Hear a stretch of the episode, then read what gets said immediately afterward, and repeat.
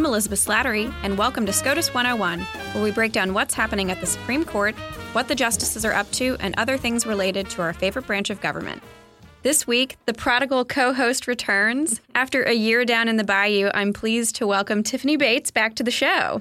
Thanks, Elizabeth. It is great to be back, and great to be back in D.C. You mentioned I spent the last year clerking on the Fifth Circuit for Kyle Duncan, who now is my favorite judge. So sorry to Judge Pryor that he's been demoted to my second favorite judge. But it was great. Now I'm back and working at a small appellate boutique in D.C., Consovoy McCarthy, and I'm really happy to be there and back here.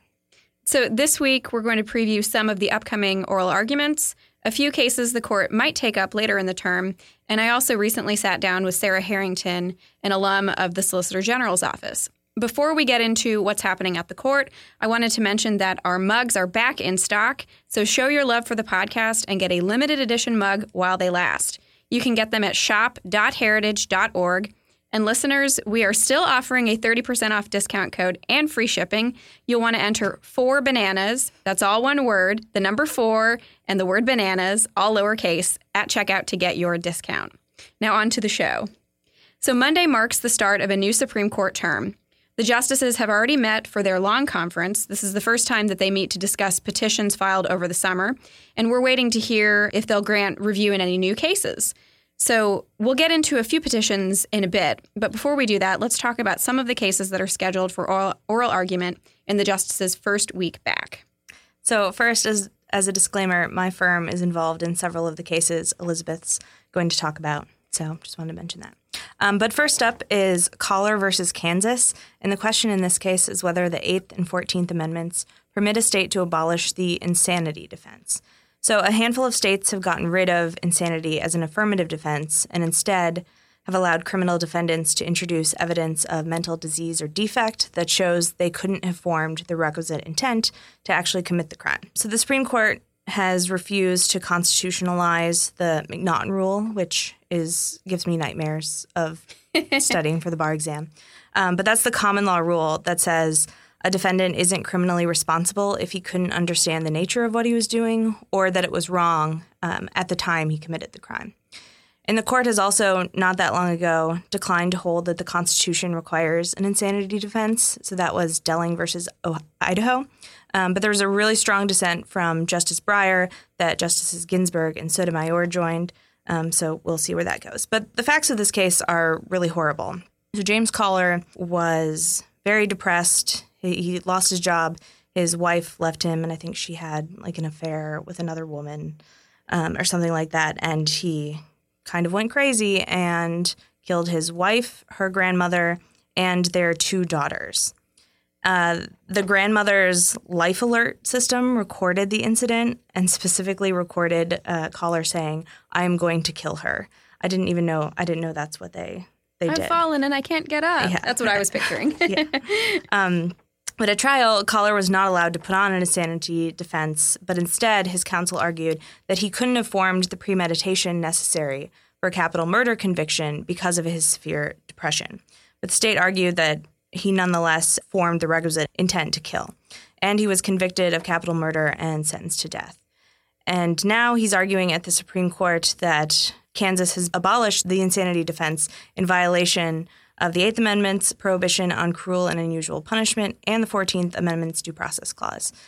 Kansas, on the other hand, says it hasn't abolished it, but just changed it, which it has the discretion to do. So I think an interesting note is that one of the things Kansas argues is that the Eighth Amendment concerns punishment, not what sorts of crimes and how states can define crimes and then decide what affirmative defenses to allow. So I'm wondering if that will come up at all. Turning to another case that will also be argued on Monday, Ramos versus Louisiana. And this is actually a rare afternoon sitting of the court. They have three arguments scheduled for Monday, and they're taking next Wednesday off. So I guess that they're front-loading the week. So this case asks whether the 14th Amendment incorporates the unanimous jury requirement of the 6th Amendment against the states. So the court previously considered this issue in a case called Apodaca versus Oregon in 1972, and this resulted in a fractured decision where four justices said the Sixth Amendment requires unanimous juries in both state and federal court. Four justices said the Sixth Amendment doesn't require unanimity in either. And then Justice Lewis Powell was in the middle. He wrote the controlling opinion saying there must be unanimity only in federal criminal trials, but not in state trials. So for many years, Louisiana and Oregon have allowed non-unanimous jury verdicts for convictions in non-capital felony cases. In 2018, Louisiana voters passed a constitutional amendment requiring unanimity in their juries going forward, and Oregon still allows non-unanimous juries. So the petitioner in this case, Evangelisto Ramos, he challenges his conviction for second-degree murder. He stabbed a woman to death after sexually assaulting her and then stuffing her body in a garbage can. So the only issue at the Supreme Court, though, is whether to incorporate the Sixth Amendment against the states. And both sides marshal historical records and practices to support their reading of the Sixth Amendment. For example, Louisiana points out that James Madison's early draft of the Sixth Amendment mentioned unanimity, but that didn't actually make it into the final version of the amendment. And looking at the common law, unanimous juries were generally the rule by the time of the founding, but actually only six states expressly mentioned unanimity in their constitutions. So there was a variety of approaches among the states. And the court has previously explained that not every feature of the jury as it existed at common law was necessarily included in the Constitution. So the petitioner points to leading treatises as well as Blackstone's commentaries on the laws of England that discuss unanimity as a requirement of jury verdicts. Louisiana counters that Blackstone also said a jury must be made up of 12 male property owners. The petitioner also points out that Louisiana's non-unanimous jury rule was adopted in its 1898 Constitution, which at the same time cemented a number of racist Jim Crow laws, such as enacting literacy tests, poll taxes, and property ownership as requirements for voting. So not a great pedigree. I think it's interesting to note, though, that last term the court incorporated the Eighth Amendment excessive fines clause, and this was a 9-0 ruling in Timbs versus Indiana. This was decades after the court had incorporated other parts of the same amendment. So I think a notable difference with this case, though, is that the excessive fines clause is explicitly mentioned in the text of the Eighth Amendment, whereas the unanimous jury rule is not explicitly in the text. So one thing to watch for, we'll see how the justices treat the 47-year-old Apodaca decision. Will Justice Kagan go to the mat for this precedent, as she has with many others, including unpopular ones? In recent terms. It'll be interesting to see because she's been really the leading cheerleader for stare decisis. And one sort of common theme between Ramos and the case that Tiffany was talking about, Kaler, is these both kind of raise a federalism issue. And whether or not you agree with their views and what the states would like to do, should the court defer to states' abilities to control their criminal justice systems? I think that may be something on the minds of some of the justices as they approach that case. And then finally, on Tuesday, the court is going to hear three related cases involving Title VII of the Civil Rights Act of 1964. These are perhaps the highest profile cases of the early part of this term. So Title VII bans discrimination in employment based on race, religion, sex, and national origin. And these cases ask the court to decide whether sex includes sexual orientation and gender identity. So the first two cases, Altitude Express versus Zarda and Bostock versus Clayton County, Georgia, these were brought by gay men. Zarda was a skydiving instructor and Bostock was a child welfare services coordinator. They argue they were fired from their jobs because of their sexual orientation. The employers cite reasons that are unrelated to sex for firing them based on complaints from customers in Zarda's case and for financial mismanagement that was uncovered during a routine audit in the case of Bostock. The employers argue in any event, though, Title VII's ban on sex discrimination does not include sexual orientation.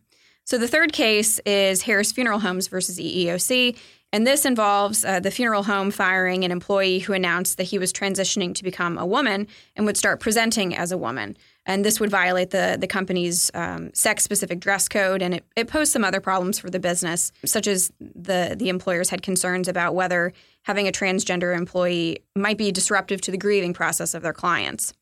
So the employee filed a complaint with the EEOC which at this time, this was during the Obama administration, which had interpreted sex discrimination to include gender identity. This ends up going to the Sixth Circuit, which agreed with the EEOC, finding that discrimination based on transgender status necessarily entails discrimination on the basis of sex. Quote, no matter what sex the employee was born or wishes to be. So now at the Supreme Court, the justices will have to grapple with a couple of precedents that make the textual case a little bit harder for the employers. So in the 1989 decision, Price Waterhouse versus Hopkins, the court held that sex discrimination includes gender stereotyping. Now, of course, this did not create an additional class, but this was just a way of proving sex discrimination. And then in Oncale versus Sundowner Offshore Services in 1998, which was written by Justice Scalia, this decision held that same-sex sexual harassment is actionable under Title VII. But on the flip side, the court has held that not everything that is a function of sex falls within Title VII's prohibition. For example, Congress amended Title VII to prohibit pregnancy discrimination after the Supreme Court ruled in General Electric Company versus Gilbert that pregnancy discrimination was not a form of sex discrimination.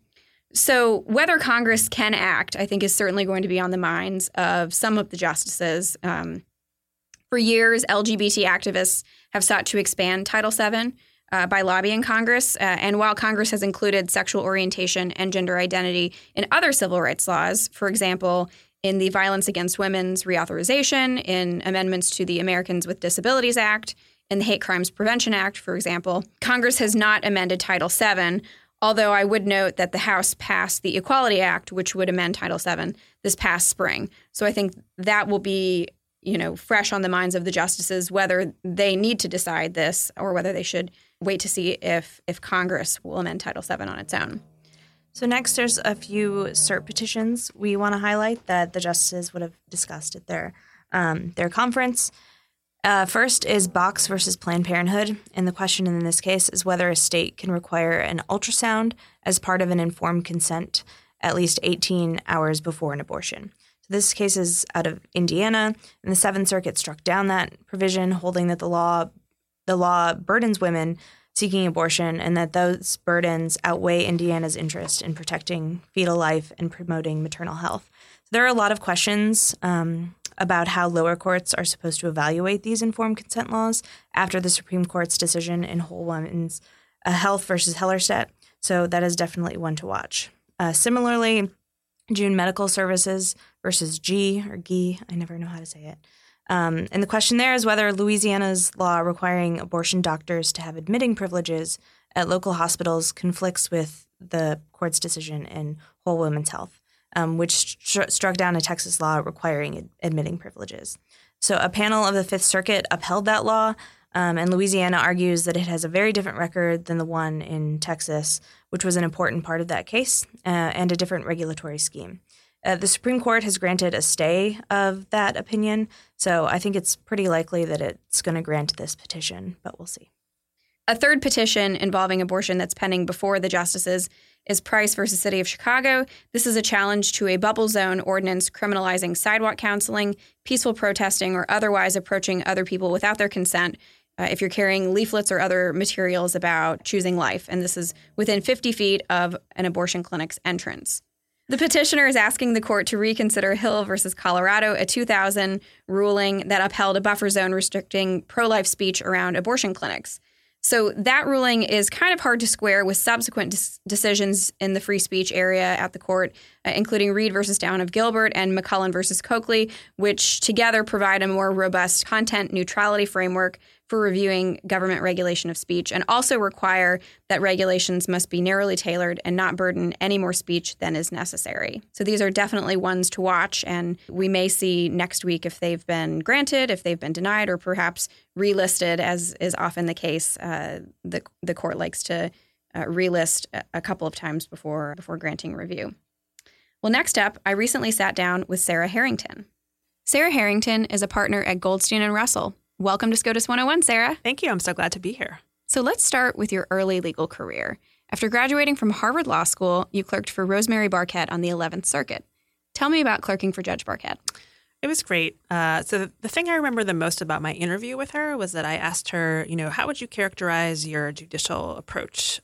And she said, I just try to find the right answer. And that really spoke to me. And I really, that sort of ended up jibing with my experience with her, that we would just sort of sit down and talk through legal issues and try to figure it out. And of course, she's now no longer on the 11th Circuit, but she was located in Miami. And that was a fabulous place to clerk. I had never lived in Florida, let alone Miami. And I had a corner office with an ocean view during my clerkship. I know. It's a peak, I peaked very early. I'll never have that again. But we had a great time. It was really fun. Did she have any traditions with her clerks? I've heard about some judges who have, you know, silly things like a pancake eating contest or going for, you know, running marathons together and things like that. She didn't have anything like that, but we did try to do sort of Miami things. So she had a lot of family in the area. One of her brothers had an avocado farm. So we went and checked that out, which was fun. You know, we went and had drinks a couple times to watch the cruise ships come in and out, fun stuff like that. We had a hurricane that wasn't really planned, but it was very Miami. We had That's a good great.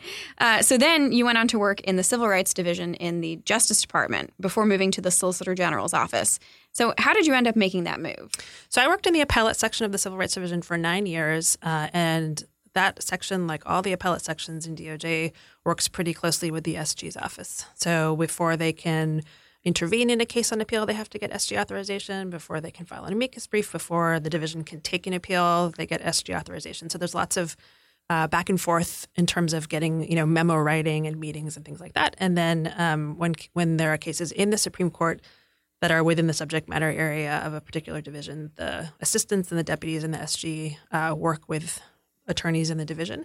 So when I was there, it was 2000 to 2009, and it was sort of the height of the federalism revolution in terms of 11th Amendment challenges to federal civil rights statutes. And so I had a lot of opportunity to work with the SG's office on cases that went up to the Supreme Court and 11th Amendment challenges. And then also I worked on defending the Voting Rights Act against constitutional challenges. So I had a lot of experience with them. You know, most people who are hired into the SG's office as assistants have a Supreme Court clerkship. I did not have that. The only real exceptions to that rule are people who have worked with the office in some other capacity, either as Bristow Fellows or as members of the appellate section of an appellate section. And so that's kind of how I came to their attention, I guess. So now you've argued 20 cases before the Supreme Court. So Lisa Blatt, watch out. So tell me about your very first Supreme Court argument. So my very first argument was in a case called Hamilton versus Lanning. It was a bankruptcy case about, I think it was, this is almost a decade ago, so don't hold me to it, but something about how you calculate a debtor's projected future income in a Chapter 13 case. Wake up, everybody. Yeah. So the case was first given to me, and I thought, wow, bankruptcy, great. I don't know anything about bankruptcy. And so the first thing I did was I went to the DOJ library and I checked out the nutshell on bankruptcy just to sort of learn the terminology. And I saw that everyone who checked that book out before me from the DOJ library had been an attorney in the SG's office, which made me feel better. So I learned about that. And, you know, the sort of philosophy of the SG's office is that everyone is a generalist because those, our audience, the justices, are themselves generalists. And so it's not viewed as a bad thing necessarily to get a case and to be fresh to it because many of the justices will also be relatively fresh. And so, and actually, we were amicus in that case. I ended up sharing time with Tom Goldstein, who's now one of my law partners. So sort of a fun start to it all. So what have been some of the most memorable arguments that you've had at the court? Well, of course, the first one is memorable. And the thing that I look back on and remember from that one is that I described it afterwards. I said, you know, gosh, when I was telling people about it, I said, you're sitting at the council table and the bench is really high. It's like really close to you and it's super high and you can hardly see them.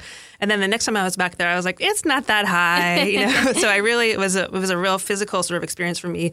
The kind of home court advantage in a way that the court has. It's very, the podium is very close to the bench. And for a first timer, it was really intimidating to me. And now I go back and I feel like, oh, it's actually a positive thing because you want to feel like it's a conversation and they're close enough that you can kind of feel like you have a back and forth. So that was pretty memorable. I had another argument. Podcast enthusiasts will have heard me talk about this on a different podcast, but the one argument I had where I had a moment of thinking, oh, my goodness, what is happening? And it was a statutory interpretation case, and we were kind of going along. And then Justice Breyer, in his way, said, oh, it's a rabbit duck. And it was not a case about animals. And I thought, what now? And luckily, Justice Scalia came in and rescued me and said, no, that's a jackalope. What are you talking about? And what he meant, what he was talking about was there's this sort of old trompe l'oeil thing, a trick of the eye. There's a picture that if you look at it, if you kind of squint at it one way, it looks like a rabbit, and squint at it another way, it looks like a duck. I had never seen that picture in my life. If he had said, oh, it's old lady, young lady, or faces in the vase, I would have known he was talking about. But so it was one moment where I just felt like, boy, I don't know what's happening. And then we kind of moved on. Luckily, Justice Scalia threw me a little rescue rope there. So that was one memorable. Another memorable one sort of went in the opposite direction. I had one argument where I got zero questions.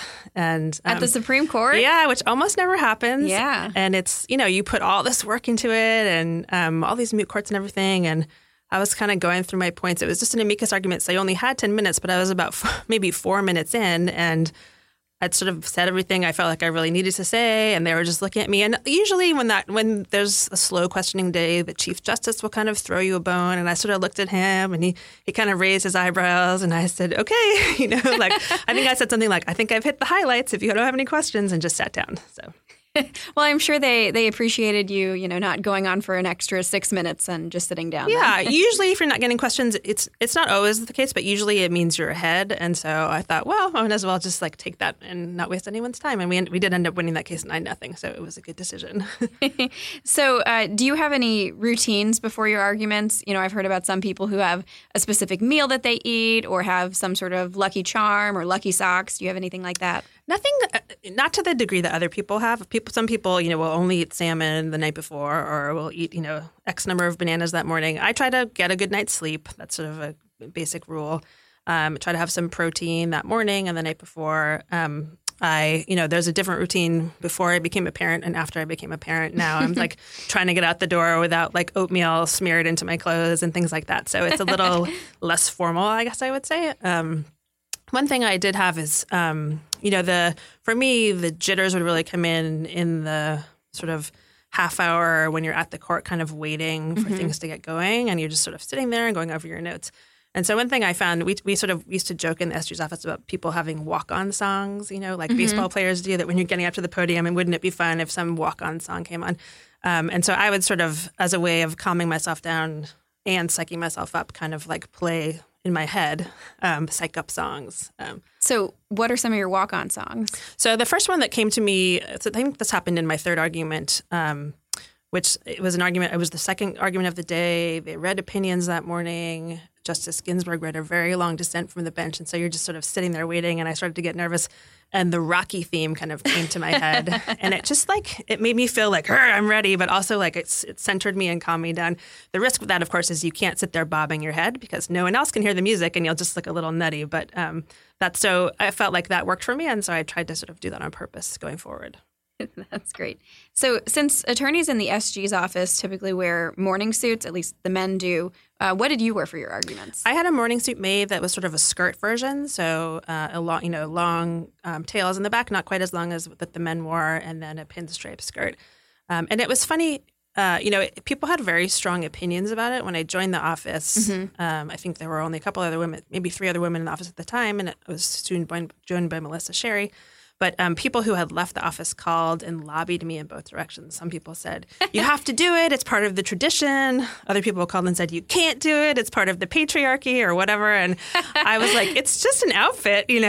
And to me, it didn't feel like I was making some big statement about feminism or the practice of law or anything. I just sort of felt like, oh, I'm so excited to be part of this team. And I would like to wear the uniform. And it was fun. The uniform. Yeah, I talked with Judge Millett last spring about, you know, her time in the SG's office, and I asked her what she wore, and she said clothes. Yes. I was like, okay, well, you know, people make a big deal about what the women wear because there haven't been that many women in the office. So I think it is an interesting thing. I'll have to see if I can find some pictures of you online to tweet out to our listeners. Yes. I can send you some if you can't find them. Yeah, the custom-made morning suit for women.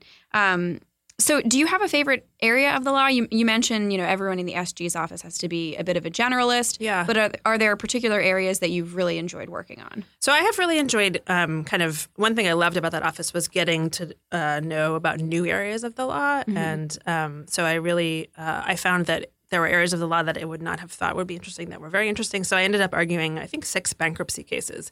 So my first one sort of got me rolling, and I really enjoyed that. I found that what I really like is statutory interpretation cases, mm-hmm. and so in bankruptcy, I also did a tax case. Both of those kind of contexts, you're sort of figuring out a statutory code, and it's a little bit like a puzzle. And I really enjoyed those. I also did a bunch of criminal cases, and those were fun because usually you're also doing statutory interpretation. I'm arguing a case in November that's a Fourth Amendment case, so not so much statutory interpretation, but the criminal cases that I did were almost all, I think, statutory interpretation cases, and those were really fun. I've done some civil rights and some environmental work, and I find those substantively interesting also. Mm-hmm. So you served under a few SGs. So who was your favorite boss? Well, I'm not going to pick a favorite, but I'll tell you. So I had two SGs and then a few acting SGs. Elena Kagan was the Solicitor General. She's the one who hired me. So she, of course, has a very special place in my heart because she gave me the vote of confidence and hired me. She was only there for a year, of course, before going on to grander things. But, I learned a lot from her. She's a very strategic thinker. She's a really excellent editor. And so I feel like she helped me kind of learn how to better focus my analysis. Mm-hmm. And then Don Verrilli was there. I think he was there for 5 years. And with him, I got to know him a lot better. I worked on a number of cases that he argued. And that's really, that part of the process is really where you kind of get to know the SG the best, because there's a lot more back and forth and you see the highs and the lows. And, he's a very creative thinker and a hard worker. And the thing that really, in the end, struck me as kind of one of the most admirable things about Don is that he really takes seriously his role as a mentor at this point in his career, that mm-hmm. it's very important to him to try to, help younger lawyers and give them his wisdom. And so, I've worked with him on a little bit of stuff since we've gone into private practice, and I'm enjoying continuing that relationship. So now you're at Goldstein and Russell. So what's it like working with Tom Goldstein? It's really fun. I mean, anyone who knows him can imagine it's a fun environment. It's a very small firm that we have 5 partners and 3 other lawyers. It's we have sort of chosen a model where we are with people that we like. We have the luxury now of only doing the work that we really like to do. Mm-hmm. We try to. You make an effort to sort of carve out time to spend time together when we're not working, but also to just get away from each other and spend time with our families. And we're having a great time. It's my first ever private practice job. So I was a DOJ lawyer for 17 years. And so I felt like, I have a lot to learn about having clients and getting mm-hmm. business and stuff. And Tom has been a great teacher in that respect. And he's very generous with his time, sort of substantively on helping me. One thing I miss about the SG's office is like having a lot of people to kick our ideas around with. It's, there's aren't as many people in our firm, but he's very generous about that and also about sort of talking through the business side of it. Mm-hmm. So as we kind of discussed earlier, there are not that many women who are arguing cases before the Supreme Court. So I'm wondering why you think that's the case. Is it because it's become such a specialty field where we have people like Tom and Neil Katyal and Paul Clement arguing, a large portion of cases every term, or is there something else going on? And how do you think more women can break into the field? So I think there's a couple of things going on. One is that, clients are making the decision about who's going to argue cases, and they don't always have all of the information that would let them understand that there's sort of there's a deep bench of people who are qualified, and they kind of mm-hmm. want to hire the names that they hear about the most often in the news. And every Solicitor General so far, except for Elena Kagan, has been a man. She is not in private practice, of course, because she's doing more interesting things, or at least different things. And so, everyone except for Tom was the Solicitor General or the acting Solicitor General. And so... and they're excellent lawyers, and everyone who hires them is in great hands. But there are a lot of other people who do wonderful work at the podium, but they just aren't as well known to clients. And so I think that's part of it. Mm-hmm. There's also kind of a pipeline issue. People say, and it's really true, that the hardest argument to get is your first argument. Mm-hmm. And so most people who are kind of in the biz now get it by going to the Solicitor General's office, because when you're an assistant to the SG, you're guaranteed a certain number of arguments each year based on your seniority. Mm-hmm. And so that's kind of, how you kind of rack up your numbers and get your experience. It's much harder to do it if you just go straight to private practice. It happens, but it just takes longer and it's harder. And you kind of have to find a special environment where they really let people, younger lawyers have an active role in in the appellate work and the Supreme Court work, and where the more senior people, do the work that's necessary to convince the clients to give the younger people a chance. Pro bono cases provide a good opportunity for that because the client has a little bit less sort of pull in making those decisions, or at least you can bargain up front. We will do this work for free if you sort of, give us a little more leeway in deciding who's going to do the work. Mm-hmm.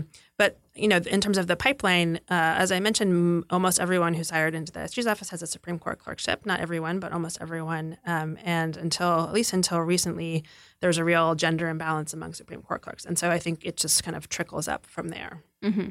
Now, I think Justice Kavanaugh, is it this term all of his clerks are female, or was it last term? I think it was last term, but I'm not sure. Yes. So he's doing his part to make sure we have more female. And I think when he was in the D.C. Circuit, half his clerks were women. Now, of course, half of law students are women, and so it shouldn't be like, wow, that's amazing, but it is amazing. There just aren't that many people who make that kind of effort.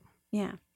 So when you're not busy arguing cases at the Supreme Court, what do you like to do for fun? So I'm mostly chasing the kiddos around. I have a 4-year-old daughter and an 11-year-old stepson. And, my husband and I work hard during the week, and we try to just, as much as we can, put work aside in the evenings and weekends and spend time together. We live on Capitol Hill, so you can often see us scooting as a family of 4 around Eastern Market. We had to buy scooters to keep up with the kids, and it's pretty fun, going to swimming lessons and soccer games and all that kind of fun stuff.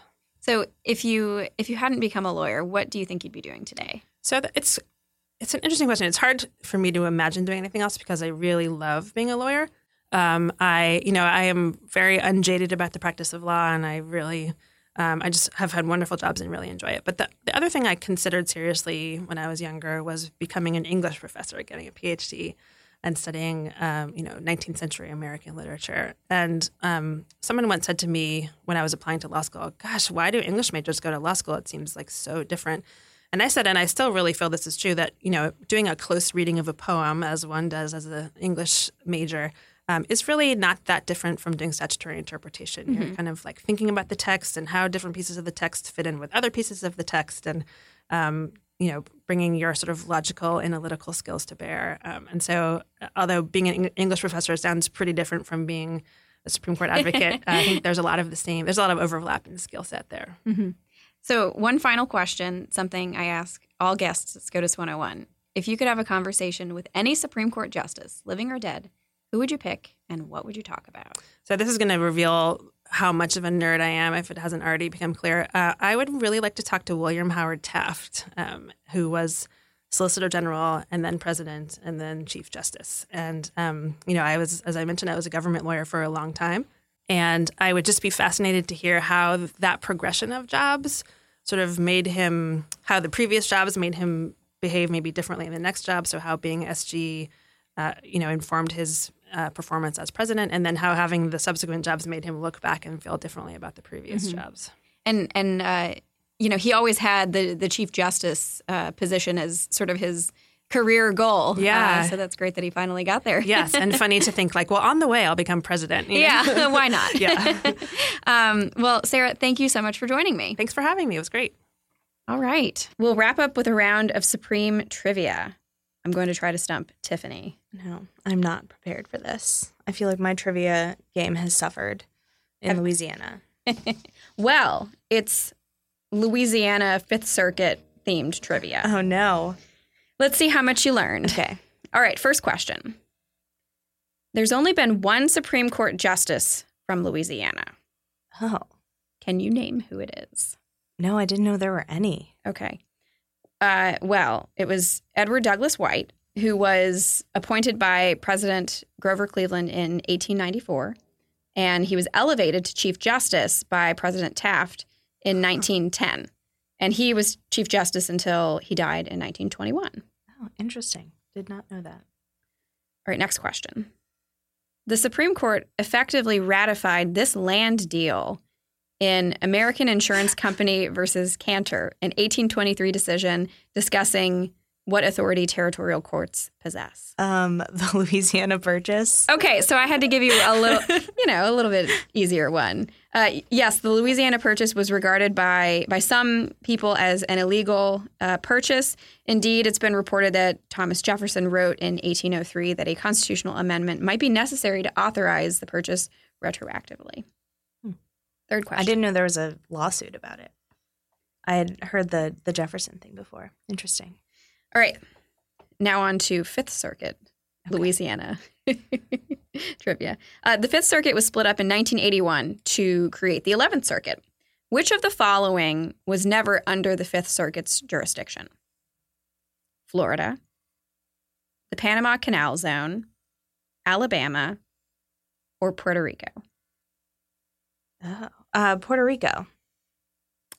That is correct. Yes. Puerto Rico falls under the First Circuit's jurisdiction. Now, the Panama Canal Zone was under the Fifth Circuit's jurisdiction until 1982 when that was transferred to Panamanian control. Okay, interesting. No, I definitely knew Florida was because one of the judges in Florida, Judge Joe Flatt, I think that's how you pronounce his name. I remembered he was originally appointed to the Fifth Circuit, and he sits in Florida. Yes. Okay, final question. Yes. Who is the Fifth Circuit's courthouse in New Orleans named after? Oh, John Minor Wisdom. Yes, of course. I've been in the building many times, and it's very beautiful. It's my favorite place in New Orleans.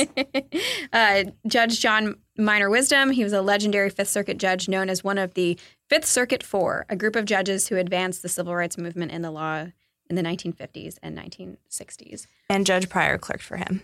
That is correct. You know, if you go to his Wikipedia page, it has a list of notable clerks, and I believe Bill Pryor is the very first one, as he should be. First in our hearts as well at SCOTUS 101. Definitely. Well, Tiffany, welcome back. I'm so glad you could join me this week. And thanks for listening to SCOTUS 101. Be sure to subscribe on Spotify, iTunes, or wherever you listen to your podcasts.